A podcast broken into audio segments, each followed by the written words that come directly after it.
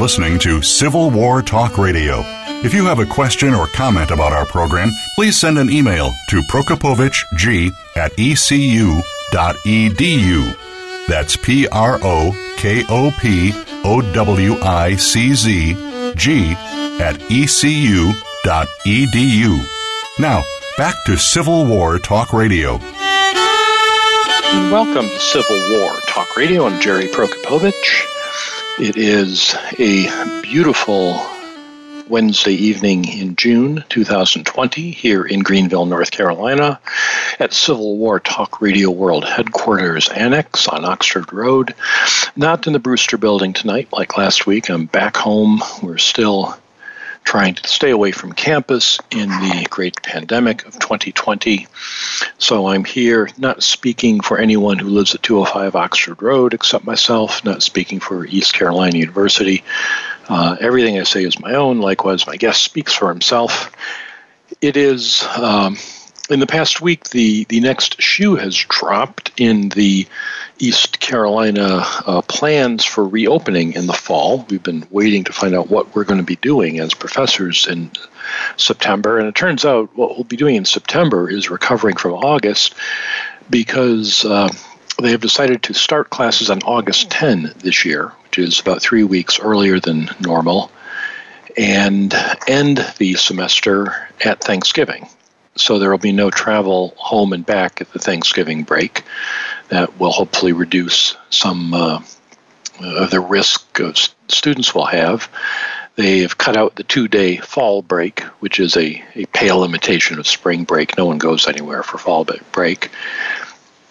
And uh, most importantly, they have uh, set up block scheduling so that we will have uh, entire class completed in eight weeks instead of the usual 15 by having twice as long, uh, each class meet for twice as long, two hours and 15 minutes. And that uh, strikes me as a, a the biggest challenge so far is how to hold the student's attention for two hours and 15 minutes at a time. Certainly, we'll have to take a break in the middle, given that I'm a 61 year old male, we'll probably have to take three breaks during the class. Uh, some listeners will know exactly what I mean.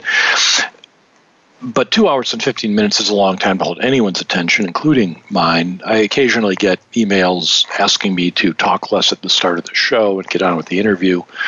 And I certainly agree that the you're here, and I am too, to hear uh, what our guest has to say about his or her book, not to hear me ramble. But I've also learned that the amount of time allotted to the interview turns out to be just about the right amount for keeping one's attention span peaked. If you go too much longer, it starts to fade. Two hours and 15 minutes is way long, and uh, how to change it up will be a challenge, especially as I've also learned the uh, one of the classes I'll be teaching in American military history uh, enrolled 55 students right away before they realized what the plans are going to be. They've since put a limit of 50 students on face to face classes, and anything over that will have to meet online because the rooms aren't big enough to hold 50 students at social distance. so, uh, so I'm going to have to teach these students online. I don't know how I'm going to do it yet. I'm not thrilled about it, but I'm sure I will find a way. And actually, I'm sort of looking forward to the challenge of trying to make the class workable in an online format.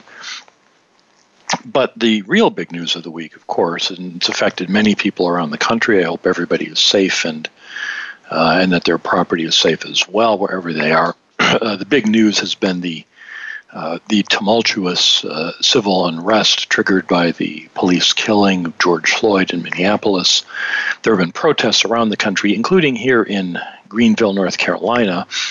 Specifically relevant to this show, on Sunday night, a few days ago, there was a large and peaceful protest march, uh, and I'm speaking from personal observation, not, not media accounts. After the march, uh, most people went home, me included. And at that point, uh, tensions escalated with those who stayed behind. Uh, some protesters went to the Confederate monument on the Pitt County Courthouse grounds in downtown Greenville. This, uh, you can look it up online, it's a bog standard Confederate monument, uh, a pillar with a soldier figure on the top, and the inscription "Our Confederate Dead" on the front. What was interesting uh, to me was that protesters used spray paint to draw a single line through the word Confederate. They didn't tag the whole monument, they didn't spray paint all over it or all over anything else in the area, just one single line through one word. So I don't know what was in the hearts and minds of others in that crowd who went on to break shop windows, but whoever very carefully uh, chose to deface the monument in that fashion was clearly making a political statement. And I will say, uh, I, I, think it's a statement whose time has come. You can certainly hear people defend Confederate monuments, saying they want to preserve history.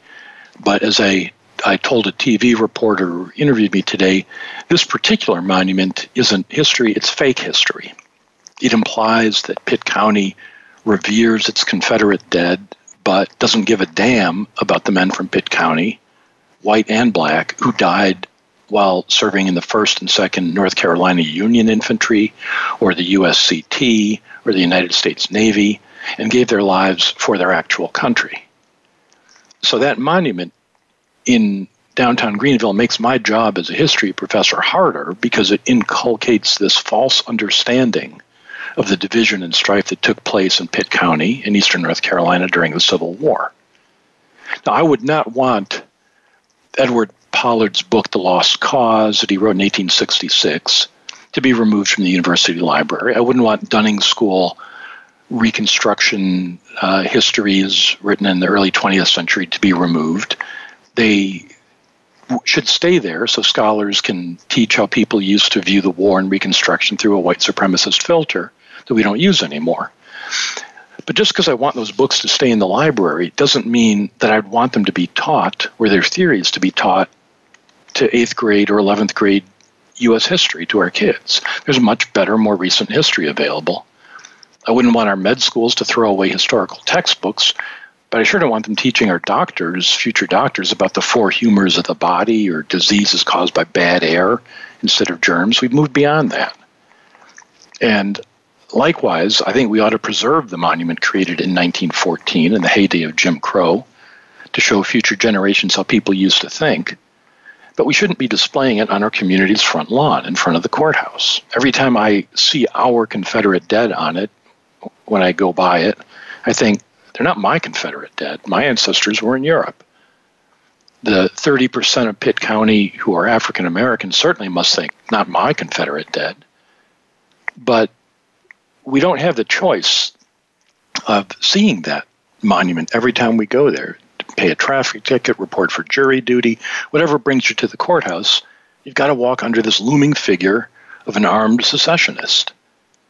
So, my view is that that piece of political and historical propaganda should be preserved in a museum, the way Lost Cause history books should be preserved in a research library but it should not be in front of the courthouse to deceive Pitt County residents for another hundred years about what really happened here during the Civil War.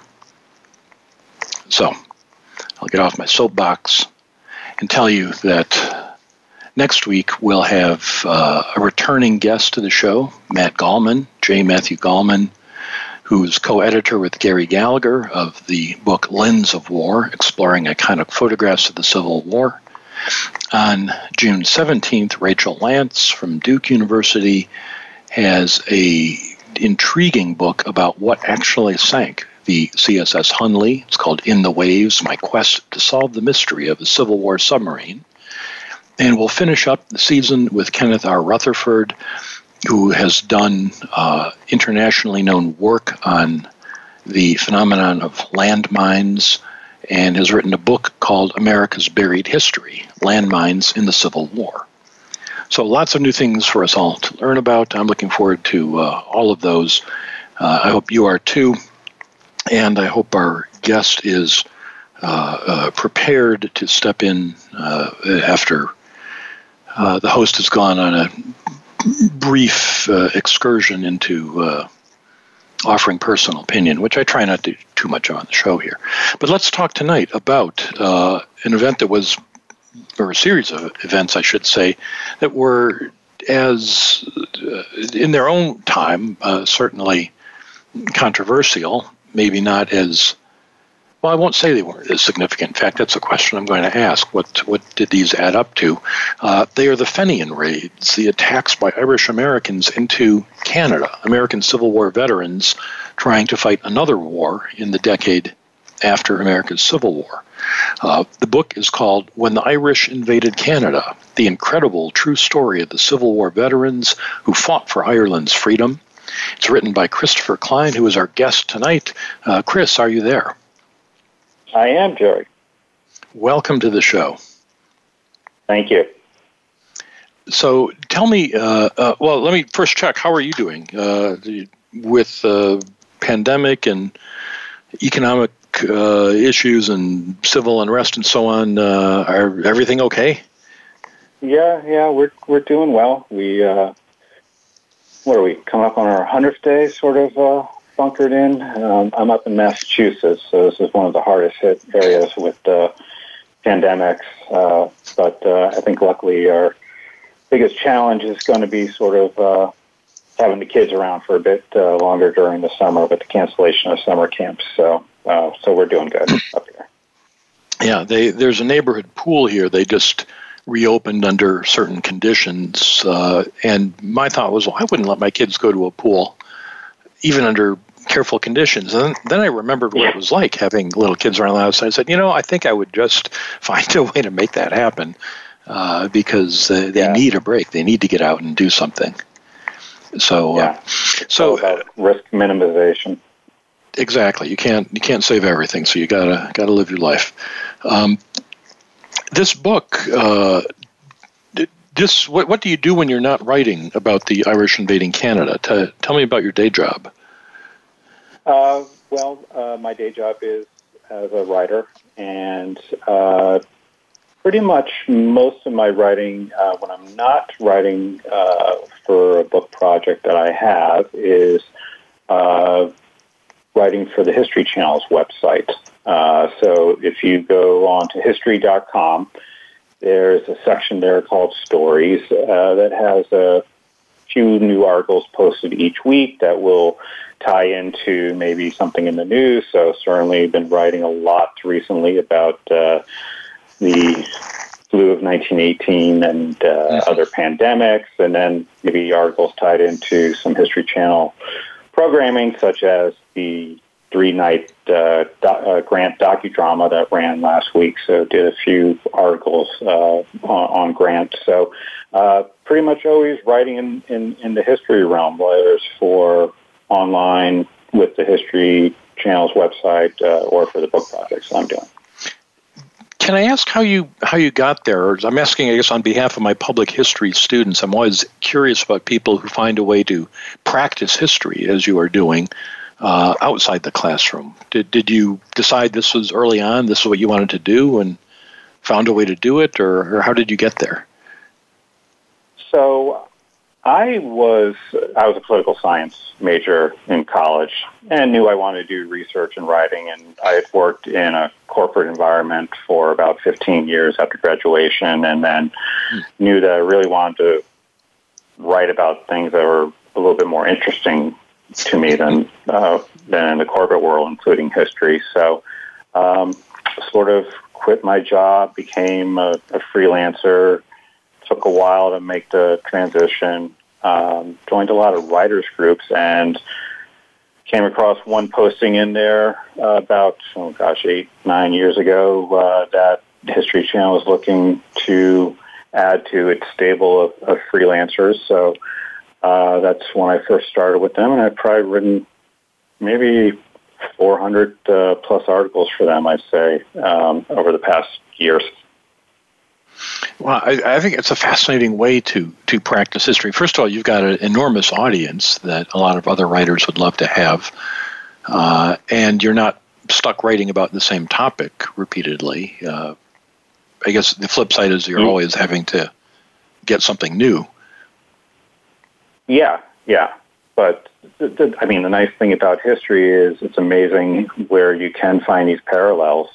Um, mm to a lot of contemporary events and a lot of just interesting stories. And what I love the most about it is, for the most part, when I'm going into one of these assignments, I may have a little bit of knowledge, uh, but it's a real learning experience for me to go in, do the research, talk to historians, um, interview them, and you know, it's just really interesting for me as a history buff to be able to sort of increase my knowledge in a certain area, but then it's also part of my job. So you know, it's it's fantastic for me.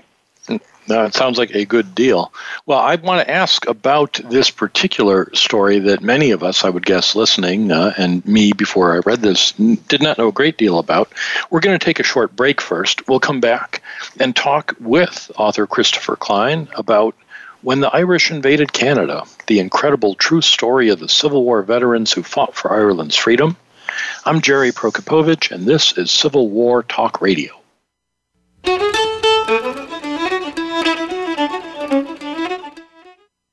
Stimulating talk it gets those synapses in the brain firing really fast. All the time. The number one internet talk station where your opinion counts. VoiceAmerica.com. Have we got a high energy, all access sports show for you? It's Outside the Huddle, starring Lemont Williams. Each week, join Lemont as he takes callers, discusses the week's top stories in the world of sports, and sits down with active and former players to discuss their transition from sports to business. Outside the Huddle is a great resource for players making career transitions both on and off the field. Tune in Wednesdays at 8 p.m. Eastern, 7 Central, and 5 Pacific Pacific for Outside the Huddle on the Voice America Sports Channel. Psych Up Live with host Dr. Suzanne Phillips offers a psychological perspective on coping with common and current life issues. This show addresses topics as varied as marital stress, insomnia, depression, raising teens, campus violence, and building self resilience. Listen in as Dr. Phillips and her guest experts share the latest in books, findings, and information that will inform and enhance your life journey. Psych Up Live is heard every Thursday at 2 p.m. Eastern Time, 11 a.m. Pacific Time on the Voice America Variety Channel. Streaming live. The leader in Internet talk radio. VoiceAmerica.com.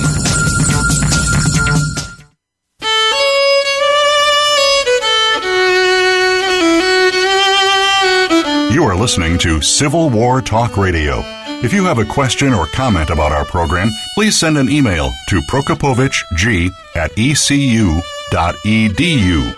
That's P R O K O P O W I C Z G at ecu.edu. Now, back to Civil War Talk Radio. Welcome back to Civil War Talk Radio. I'm Jerry Prokopowicz, talking with Chris Klein, author of When the Irish Invaded Canada The Incredible True Story of the Civil War Veterans Who Fought for Ireland's Freedom. Um, and is Chris okay, uh, Christopher? I don't want to be. Yeah. Some people uh, don't don't go for nicknames. Others do. Do call me Jerry. Yeah. No. Uh, so uh, this story, the obvious background is the the British uh, oppression of Ireland for hundreds of years. A lot of people I, have discovered in this casual conversation don't know uh, anything about that backstory. They they're not sure if Ireland is part of the UK or if it's one country or two countries. Or uh, can you give us uh, a, a thumbnail? Can you condense 700 years of history into 30 seconds for us? yeah, I'll give it a try. So, if you're going to use today's parlance, you would say that the Irish who invaded Canada were radicalized by their experiences living under the British. So, the luck of the Irish was not something you really wanted to have for about 700 years of history. So Ireland was uh, a colony of mm-hmm. uh, England. And if you were an Irish Catholic living in Ireland, your rights were restricted, particularly under the penal laws in the 1700s when you couldn't vote, uh, hold political office, you couldn't freely worship, you couldn't send your kids to Catholic school. Uh, you couldn't own a horse worth more than five pounds. Uh, you were allowed to have one knife as long as it was chained to a table. And even in death, your rights were restricted because you could not have a Catholic priest preside at a graveside ceremony. And for seven centuries, the English are attempting to take away Ireland's religion, its culture. And then when the potato crop fails in the 1840s, there is a segment of the Irish population who believe that the British are trying to exterminate them altogether. Um, uh, because as the potato crop had failed, crops were still being harvested and sent off to the mill cities of England. And uh, the British government took a very laissez faire approach to relief efforts. Uh, so, as I said, you, you get this segment of the Irish population, these Irish diehard patriots, uh, who are really radicalized by that experience in the hundred years uh, of living under English rule. Now, a lot of the one of the main responses to the the Great Famine was to leave Ireland, and uh, in many cases come to the United States. So uh, we can assume that these people coming to the country, not speaking the language, different uh, different religion, no useful skills necessarily or job prospects, uh, surely we welcomed them with open arms and made them part of the American family right away. yes, well, I'm, I'm feeling exceptionally sarcastic tonight. Yes, exactly. So you have about a million of the Irish who, who are going to end up mm-hmm. in the United States, and um, they are going to come and as you're alluding to, they're going to encounter much of the same attitudes and prejudice that they had just left behind in Ireland. And I think it's also important to know that uh, this wasn't a free choice for a lot of the Irish either. Um, their their land back in Ireland for a lot of them was owned by English landlords.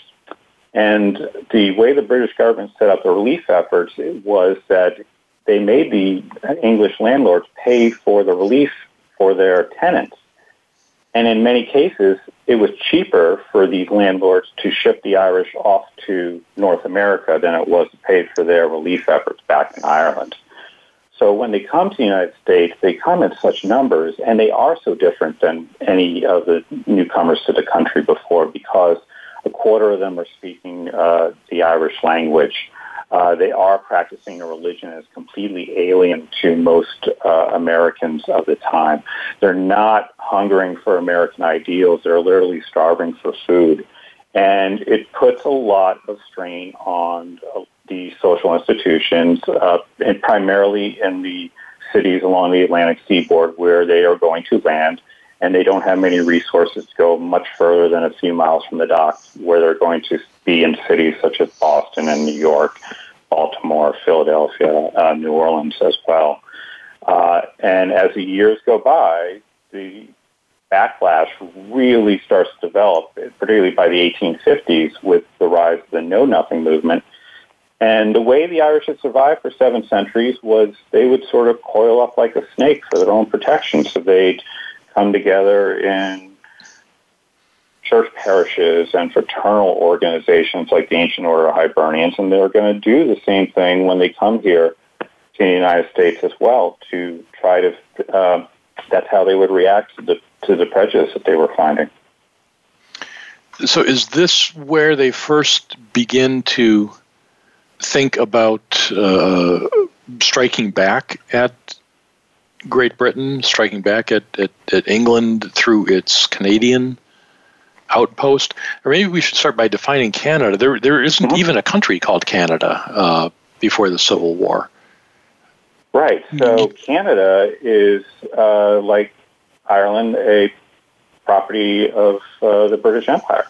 So it is uh, it is another British colony, and there's been a long tradition of uprisings in Ireland. Uh, there was most recently to the time period we're talking about. There was one in 1798, and then there was during the Great Hunger, uh, when the failure of the potato crop, an uprising called the Young Ireland Movement in 1848. And it's those leaders of that movement who are going to reignite the revolutionary spirit uh, uh, in the late 1850s after the end of the end of the Great Hunger. And in 1858, they'll be forming an organization called the Irish Republican Brotherhood in Ireland, and then a sister organization in the United States called the Fenian Brotherhood. And the idea is that with the freedoms that America provided and away from the British rule, that the Irish in America are going to raise money and raise weapons that they will send back to Ireland to launch another revolution there. Uh, as the years progress, the Fenian Brotherhood is actually going to have a difference of opinion, and there will be a rise in this movement of people who think that why are we trying to foment a revolution back in Ireland that has failed repeatedly when we can strike the British Empire right uh, on the northern border of the United States. Uh, for many Irish in the cities in the eastern seaboard, just an overnight train away why try to go all the way to Ireland when we can hit the British, uh, where we can literally just walk across the border and, and attack them? Now, was this kind of thinking taking place before the American Civil War? Does it rise after the war, during the war? When, when does this idea 1st mm-hmm. appear? So the idea of striking Canada really takes hold after the Civil War. The whole plan from the start of the Fenian Brotherhood in 1858 is, ha- is to have this revolution in Ireland. But the years go by and the revolution keeps getting put off. And then in 1865, the English are actually going to, um, they've infiltrated the organization. They're going to crack down on it. They arrest all the leaders. And this idea of attacking Ireland is really dead in the water for at least the time being. And what's occurring at the same time is that in the United States, there's this really swell of Anglophobia coming on because of what happens during the Civil War. So, of course, even during the Trent Affair, there's talk of of mm-hmm. war happening between the United States and, and Great Britain. But uh, there's a tremendous animosity by 1865 at Britain because of it's in British ports that are built the Confederate warships like the CSS Alabama. And at the end of the war, um, the United States is seeking reparations from the British. And at the same time, there's a lot of animosity towards Canada as well because it's from there that you uh, had a haven for escaped Confederate POWs, Union draft dodgers, but then also this cell of the Confederate Secret Service that launched the raids on banks in St. Albans, Vermont, and plotted the firebombing of theaters in New York City. And then there's even thought that it was involved uh, in plotting the assassination of Abraham Lincoln. So the, the, there's really sort of the synchronicity between the long-standing animosity towards the British by the Irish and this groundswell that's occurring in 1865 among uh, Americans towards both Great Britain and Canada that's, that's really starting to con- converge in those months after the end of the Civil War. Then you've got a couple other factors. Uh, you've got suddenly a million men, uh, more than a million men, who are experienced as soldiers and uh, returning to civil life, and you've got all that equipment they had. But I, you mentioned some. I, I want to ask about names. Uh, who were there any individuals who really led this or, or, got this started in the United States? Who were some of the big players? So when the organization starts in 1858, the real driver behind the organization um, in Ireland was a man named James Stephens, who was a veteran of this uh, young Ireland uprising in 1848. Um, has a real colorful story of during that revolution when he's in a shootout with the local police and is left for dead on the side of the road, uh, and sort of pulls a page out of Mark Twain and fakes his own death. They thought he was left for dead. He survived. They run his local. Uh, they run his obituary in his local newspaper. His father will bury a coffin full of rocks in a local cemetery, and James Stephens will abscond uh, to England and then over to France, where he meets up with another revolutionary uh, named John O'Mahony. And O'Mahony will then be the founder of the Young Ireland movement uh, in the United States in 1858. He's the real driver uh, of the organization uh, for many years. And then by the time of, of, the end of the Civil War, when there's this, this difference of opinion inside the Fenian Brotherhood on whether to keep with the plan of the revolution in Ireland or attacking Canada, uh, this splinter group called the Men of Action are the ones who are the, backing this idea of invading Canada, and they are led by another Irish immigrant named William Roberts. Uh, but the the man who's putting together the battle plan uh, to invade Canada is uh, General Thomas William Sweeney, uh, who really is one of the most colorful figures, and to me, the epitome of the fighting Irish. Uh, he had come to America when he was 11 years old, was swept overboard, uh, but managed to spend 30 minutes in the Atlantic before he was rescued. Fought in the Mexican American War, where he had an arm amputated, but remained uh, in the army. Got into a fist fight with a superior officer and whipped him with his one remaining arm. Um, and then fought in the Civil War. He took two gunshots to his one remaining arm during the Battle of Shiloh, shot in the leg as well. Uh, so gives 20 years of his life to the cause of the Union, but after the Civil War, his heart still really remained with Ireland, and he takes a leave from the Union Army to become the Secretary of War of the Fenian Brotherhood to plot this invasion of Canada. Now, the the schism within the uh, brotherhood between those who want to strike at Canada and those who want to follow the traditional uh, route of fomenting rebellion in Ireland is one of the themes that runs through this book. There, there's uh, it's one schism after another. I was put in mind of the, the conflict between the People's Front of Judea and the Judean People's Front in the great movie Life of Brian, where the two uh, radical groups could not agree on fighting the Roman mm-hmm. Empire because they were too busy fighting each other. Uh, that that just seems to happen again and again, thwarting all the plans.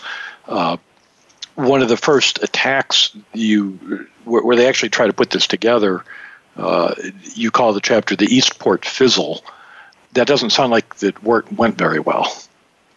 No, no, and this this occurs because John O'Mahony, who's the founder of the Fenian Brotherhood, sees this schism opening up in the organization and fears that he's losing control.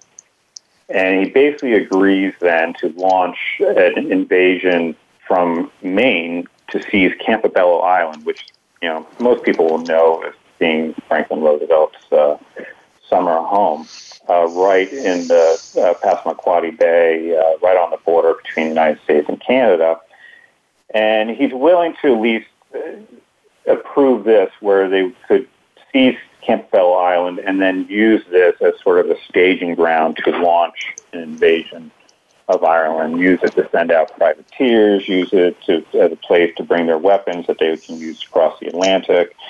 And um, as you alluded to, things did not go too well. So O'Mahony's heart really wasn't in this. Um, in this uh, uh, invasion plan.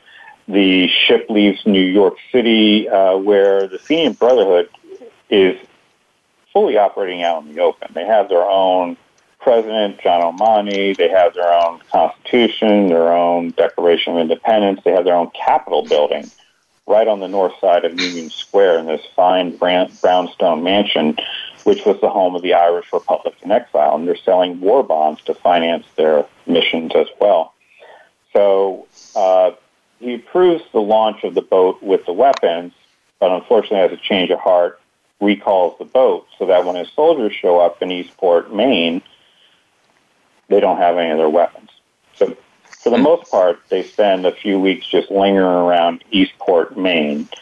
Uh, they do launch a nighttime raid where they burn down uh, a, uh, a building on one of the islands, take a Union Jack off one of the custom houses, and pretty much end up coming back to New York with their uh, tail between their legs, at which point the soldiers more or less demand that O'Mahony resign his position, which is going to happen uh, after that. And, and with O'Mahony leaving the organization, really the people who are left, for the most part, are going to be these die-hard pro-Canada invasion uh, people such as uh, Thomas William Sweeney, uh, who who was not involved in this foray through in, in Maine.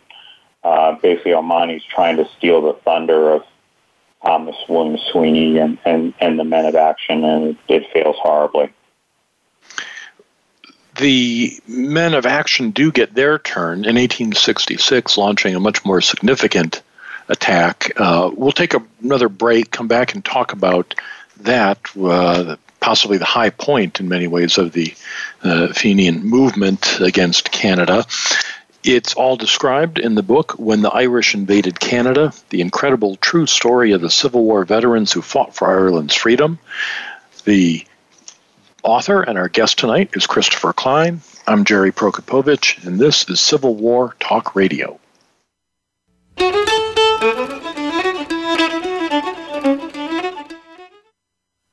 Streaming live, the leader in Internet Talk Radio, VoiceAmerica.com.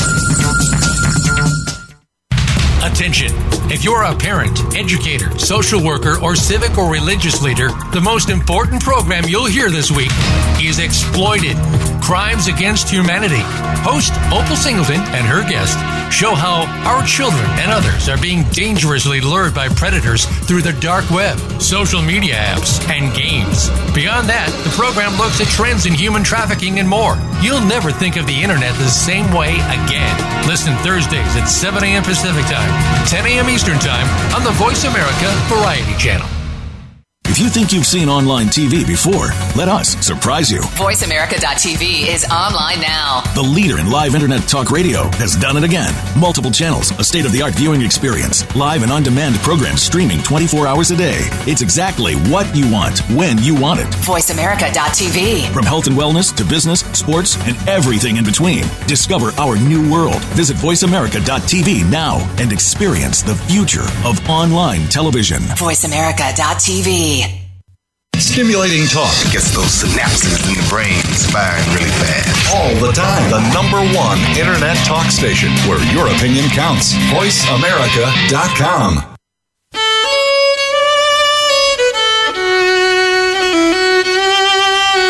You are listening to Civil War Talk Radio. If you have a question or comment about our program, please send an email to prokopowiczg at ecu.edu. That's P R O K O P O W I C Z G at ecu.edu.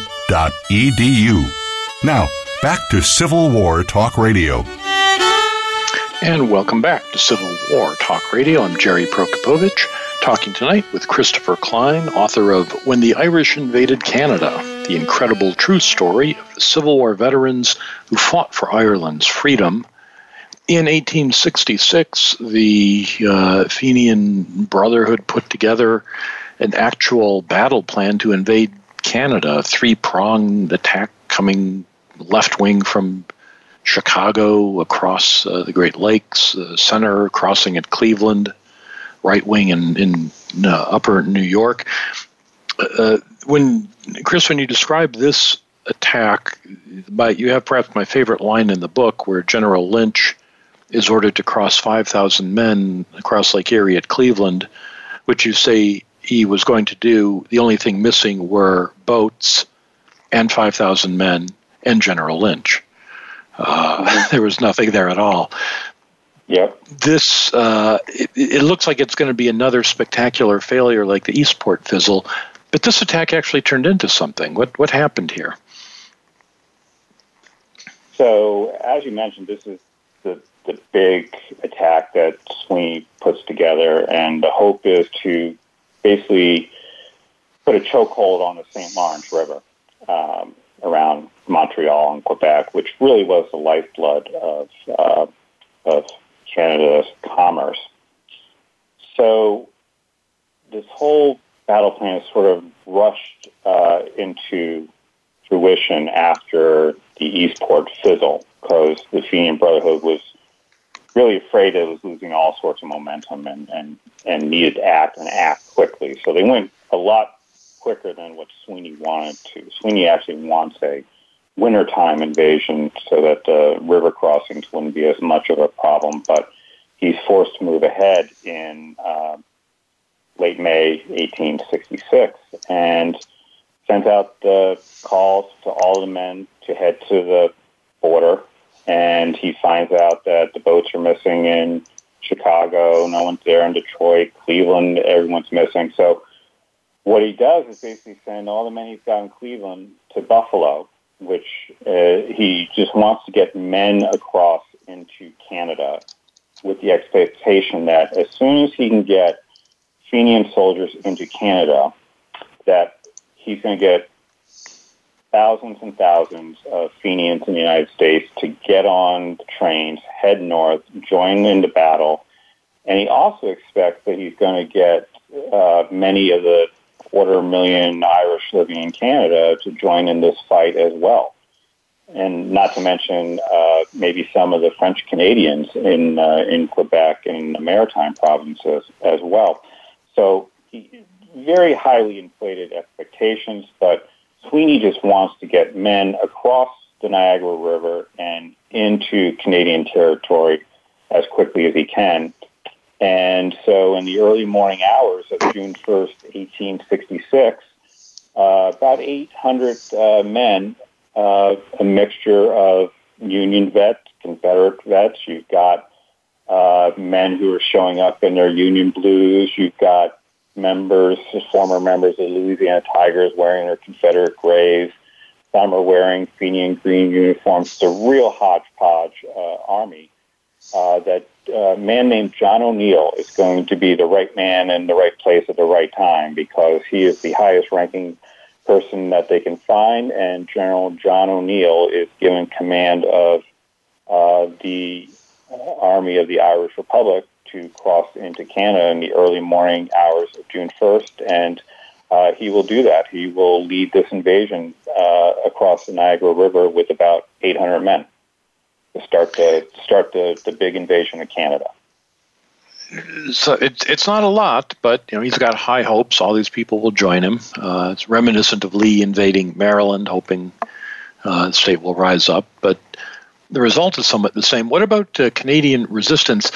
Again, Canada is, is still not even uh, a single country. It's a sort of collection of colonies, of British colonies. Are are Canadians ready to defend themselves?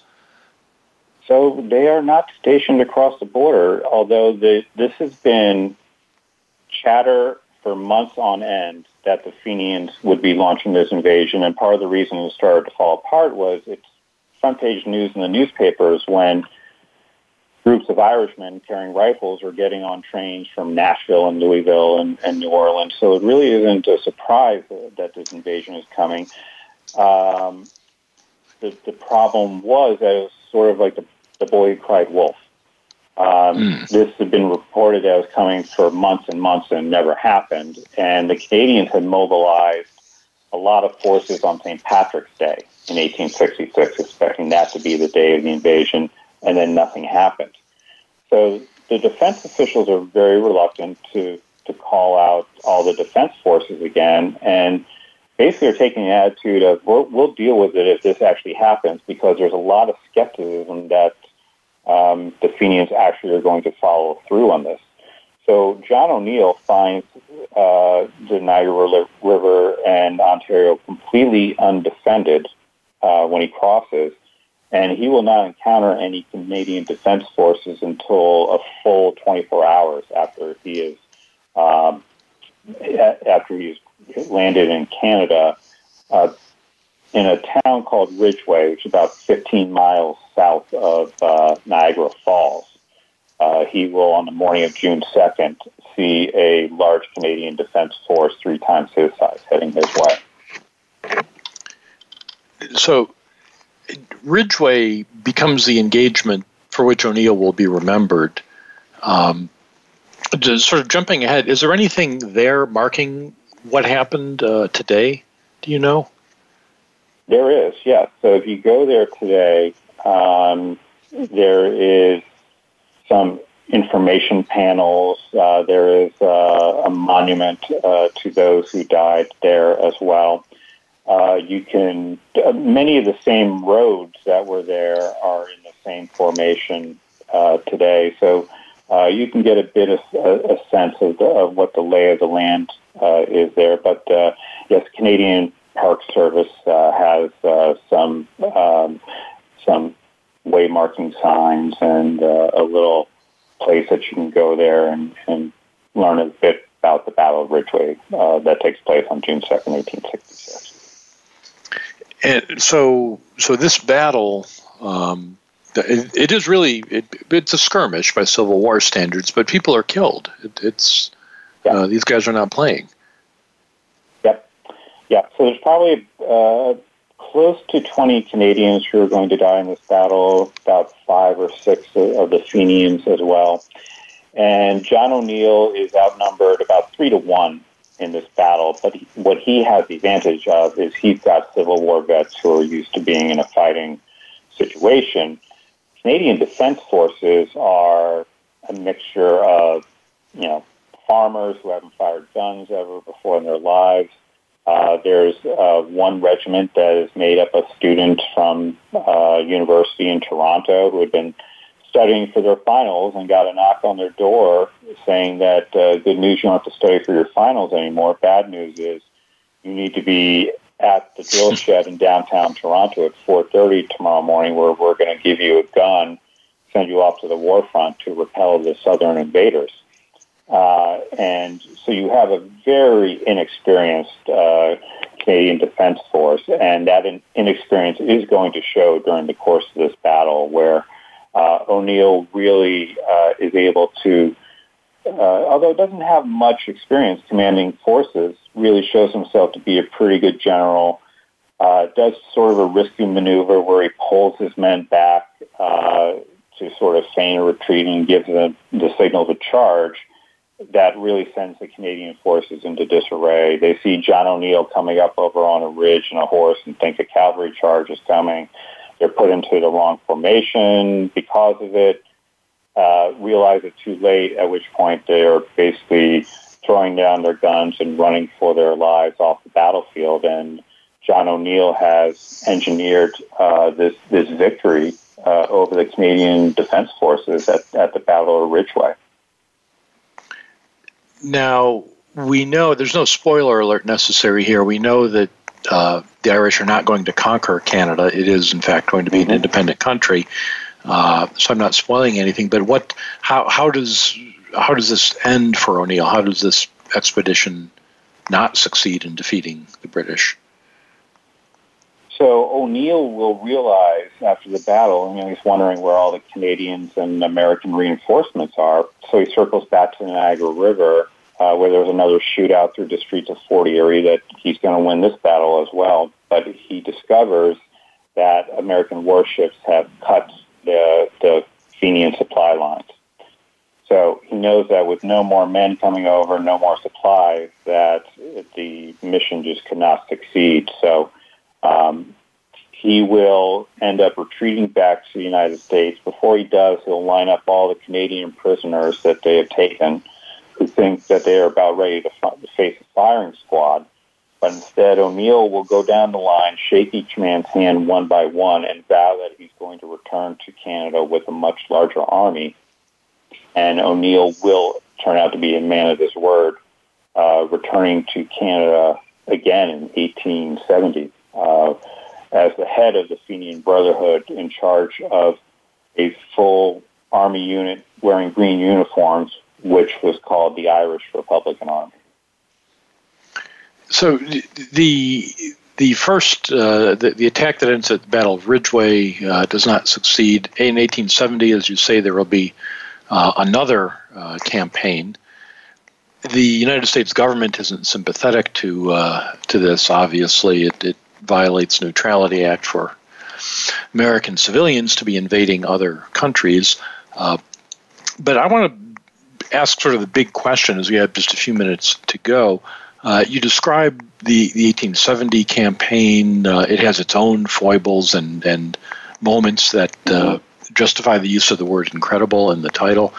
Uh, but ultimately, as I was three quarters of the way through the book, I started thinking, well, I have to ask, what's the point? I mean, it, it's it's a comic opera. It's amusing. These these pinprick invasions of a few hundred men that are repelled by militia eventually. Uh, is there any long range significance to it? And uh, well, I'll let you.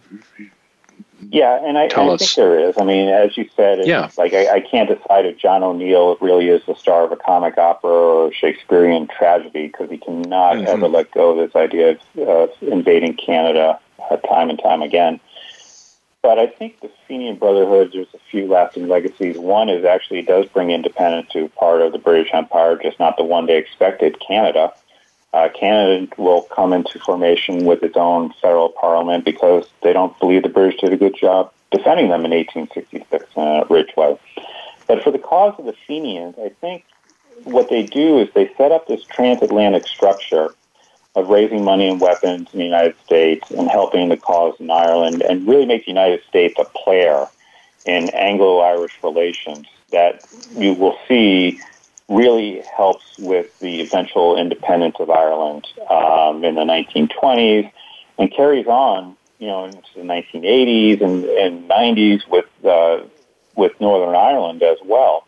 This really all starts in the 1850s with the Fenian Brotherhood um, and, and carries on even to the present day.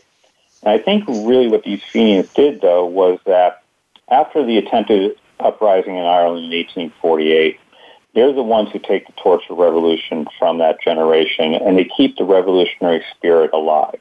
Very easily could have died off after 1848 in another failed revolution with the Great Hunger, famine, immigration, all that combined. But even in the United States, these Irish don't lose their sense of duty to their homeland. And they, they keep fighting for it. And although they're not successful, they, they know that if we keep the torch alive, it could be passed on to another generation that will. And that is going to occur with the Easter Rising in 1916 and the subsequent um, uh, Civil War, War of Independence uh, in, in Ireland that when the Irish Proclamation is read in the streets of Dublin in 1916, very prominently is focused a mention of Ireland's exiled children in America. And really, without the financial support uh, of the Irish revolutionaries from the United States, that independence movement may not have happened in the time period that it did uh, in Ireland in the 1920s. And that whole organization gets its start with these Fenian Brotherhood in the 1850s.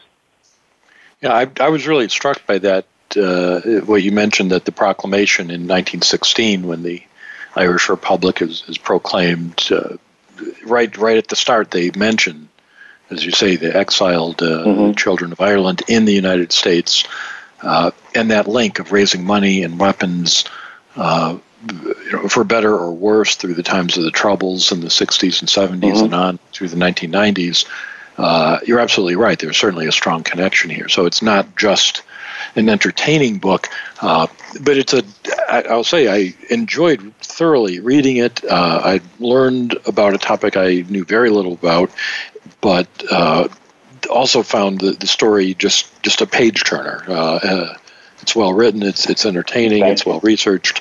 so listeners, if you want to delve into something off the beaten track of Civil War history, uh, you'll want to read When the Irish Invaded Canada, the incredible true story of the Civil War veterans who fought for Ireland's freedom.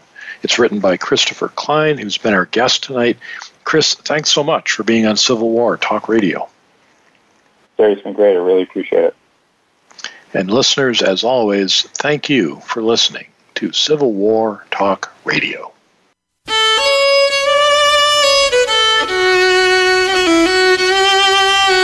Thank you for embarking on a part of American history this week. Civil War Talk Radio with Jerry Prokopowicz can be heard live every Wednesday at 4 p.m. Pacific Time, 7 p.m. Eastern Time on the Voice America Variety Channel. Have a good week.